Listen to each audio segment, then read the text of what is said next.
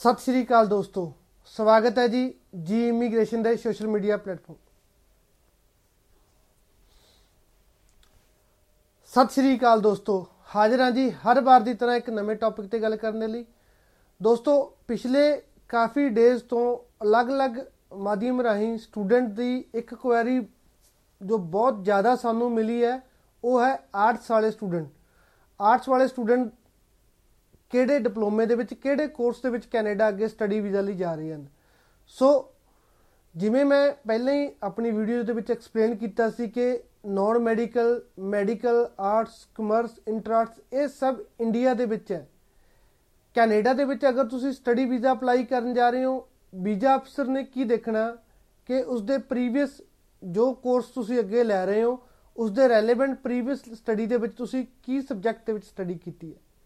ਮਤਲਬ ਆਪਣੇ ਜੋ ਤੁਹਾਡਾ ਇੰਟੈਂਡੈਂਟ ਕੋਰਸ ਹੈ, ਅਗਰ ਤੁਸੀਂ ਉਹ ਕੋਰਸ ਲੈ ਰਹੇ ਹੋ ਤਾਂ ਉਸ ਦੇ ਰੈਲੇਵੈਂਟ ਉਸ ਦੀ ਕੀ ਰਿਕੁਆਇਰਮੈਂਟ ਹੈ ਐਂਡ ਉਸ ਦੇ ਵਿੱਚੋਂ ਤੁਹਾਡੀ ਕੀ ਪਰਫਾਰਮੈਂਸ ਹੈ, ਇਹ ਚੀਜ਼ ਮੈਟਰ ਕਰਦੀ ਹੈ। ਹੁਣ ਅਗਰ ਆਰਟਸ ਵਾਲੇ ਬੱਚਿਆਂ ਦੀ ਗੱਲ ਕਰੀਏ, ਆਰਟਸ ਵਾਲੇ ਬੱਚਿਆਂ ਕੋਲ ਮੇਨ ਇੰਗਲਿਸ਼ ਸਬਜੈਕਟ ਹੁੰਦਾ ਹੈ, ਇਸ ਤੋਂ ਇਲਾਵਾ ਉਹਨਾਂ ਕੋਲ ਰਿਲੀਜੀਅਨ ਹਿਸਟਰੀ ਸ਼ੀਓਲੋਜੀ 뮤직 ਵਗੈਰਾ ਇਦਾਂ ਦੇ ਸਬਜੈਕਟ ਹੁੰਦੇ ਹਨ। ਉਹਨਾਂ ਦੇ ਰੈਲੇਵੈਂਟ ਕੋਰਸ ਜੇ ਅਗਰ ਆਪਾਂ ਕੈਨੇਡਾ ਦੇ ਵਿੱਚ ਸਰਚ ਕਰਾਂਗੇ ਤਾਂ ਬਹੁਤ ਘੱਟ ਆਪਸ਼ਨ ਹੈ। ਬਹੁਤ ਘੱਟ ਆਪਸ਼ਨਸ ਆਪਣੇ ਕੋਲ ਅਵੇਲੇਬਲ ਹਨ। ਅਗਰ ਇੰਗਲਿਸ਼ ਤੋਂ ਇਲਾਵਾ ਹੋਰ ਸਬਜੈਕਟ ਅਗਰ ਆਪਾਂ ਦੇਖੀਏ।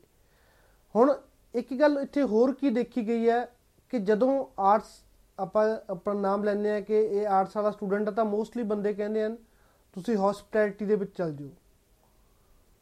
ਹੋਟਲ ਮੈਨੇਜਮੈਂਟ ਦੇ ਵਿੱਚ ਚੱਲ ਜਾਓ।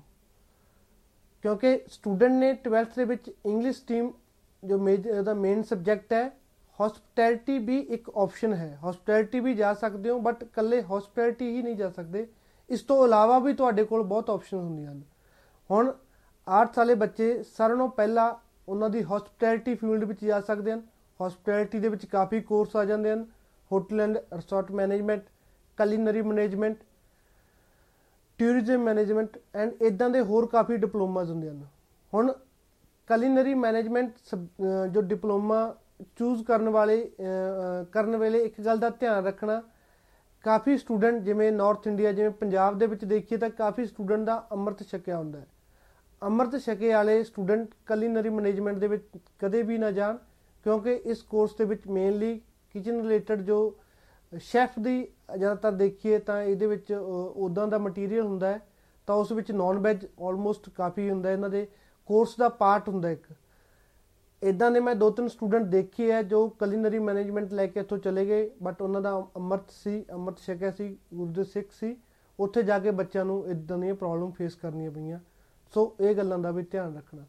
ਹੁਣ ਹਸਪਿਟੈਲਿਟੀ ਤੋਂ ਇਲਾਵਾ ਇੰਗਲਿਸ਼ ਵਾਲੇ ਬੱਚੇ ਕਿਸ ਕਿਸ ਟਾਈਪ ਦੇ ਕੋਰਸ ਲੈ ਸਕਦੇ ਹਨ? ਸਾਰਿਆਂ ਨਾਲੋਂ ਵਧੀਆ ਐਂਡ ਬੈਸਟ ਉਹਨਾਂ ਲਈ ਹੈ ਲਾਅ ਦੇ ਰਿਲੇਟਡ ਕੋਰਸ ਕਿਉਂਕਿ ਜਿੰਨੇ ਵੀ ਲਾਅ ਰਿਲੇਟਡ ਕੋਰਸ ਕੈਨੇਡਾ ਦੇ ਵਿੱਚ ਹਨ, ਸਾਰਿਆਂ ਦੇ ਵਿੱਚ ਮੇਨ ਇੰਗਲਿਸ਼ ਰਿਕੁਆਇਰਡ ਹੁੰਦੀ ਹੈ। ਉਹਦੇ ਵਿੱਚ ਲਾਅ ਕਲਰਕ ਲੈ ਲਓ ਪੈਰਾਲੀਗਲ ਲੈ ਲਓ ਕ੍ਰਿਮੀਨਲ ਐਂਡ ਜਸਟਿਸ ਅਨੇਕਾਂ ਹੀ ਇਦਾਂ ਦੇ ਕੋਰਸ ਹਨ ਜਿਨ੍ਹਾਂ ਦੇ ਵਿੱਚ ਇੰਗਲਿਸ਼ ਰਿਕੁਆਇਰਡ ਹੁੰਦੀ ਹੈ। ਇਸ ਤੋਂ ਇਲਾਵਾ office admin office management office assistant ਇਦਾਂ ਦੇ ਕਾਫੀ ਕੋਰਸ ਹਨ, ਉਹ ਵੀ ਆਰਟਸ ਵਾਲੇ ਬੱਚੇ ਲੈ ਸਕਦੇ ਹਨ। ਹੁਣ ਕਈ ਬੱਚਿਆਂ ਕੋਲ ਜੋ ਇੰਟਰ ਦੇ ਨਾਲ ਕੀਤੀ ਹੁੰਦੀ ਹੈ ਜੋ 12th ਗ੍ਰੇਡ ਉਸ ਦੇ ਵਿੱਚ ਲਾਈਕ ਇਕਨੋਮਿਕਸ ਜਾਂ ਮੈਥਸ ਵਗੈਰਾ ਹੁੰਦਾ ਹੈ, ਤਾਂ ਉਹਨਾਂ ਦੇ ਲਈ ਆਪਸ਼ਨ ਥੋੜੀਆਂ ਜਿਹੀਆਂ ਹੋਰ ਵੀ ਵੱਧ ਜਾਂਦੀਆਂ ਹਨ।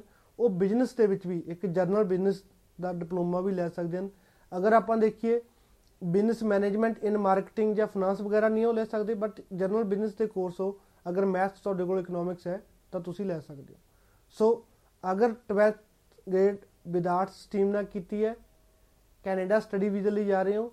ਸਾਰਿਆਂ ਨਾਲੋਂ ਪਹਿਲਾਂ ਤੁਹਾਡੇ ਲਈ ਹਸਪਿਟੈਲਿਟੀ ਦੀ ਫੀਲਡ ਹੈ। ਉਸ ਵਿੱਚ hotel and resort management tourism management culinary management ਦੇ ਡਿਪਲੋਮਾਸ ਆ ਜਾਂਦੇ ਹਨ। ਇਸ ਤੋਂ ਇਲਾਵਾ ਤੁਹਾਡੇ ਲਈ ਲਾਅ ਦੇ ਰਿਲੇਟਡ ਕੋਰਸਸ ਹਨ, ਜਿਹਦੇ ਵਿੱਚ para legal law clerk criminal and justice ਦੇ ਡਿਪਲੋਮਾਸ ਆ ਜਾਂਦੇ ਹਨ। ਆਫਿਸ ਮੈਨੇਜਮੈਂਟ ਆਫਿਸ ਐਡਮਿਨ ਦੇ ਕੋਰਸ ਤੁਸੀਂ ਲੈ ਸਕਦੇ ਹੋ। ਐਂਡ ਅਗਰ ਮੈਥ ਇਕਨੋਮਿਕਸ ਤੁਹਾਡੇ ਕੋਲ ਹੈ, ਤਾਂ ਬਿਜ਼ਨਸ ਦੇ ਵਿੱਚ ਵੀ ਤੁਸੀਂ ਜਾ ਸਕਦੇ ਹੋ। ਧੰਨਵਾਦ। ਕਿੰਨੇ ਟਾਈਮ ਦੀ ਹੋਗੀ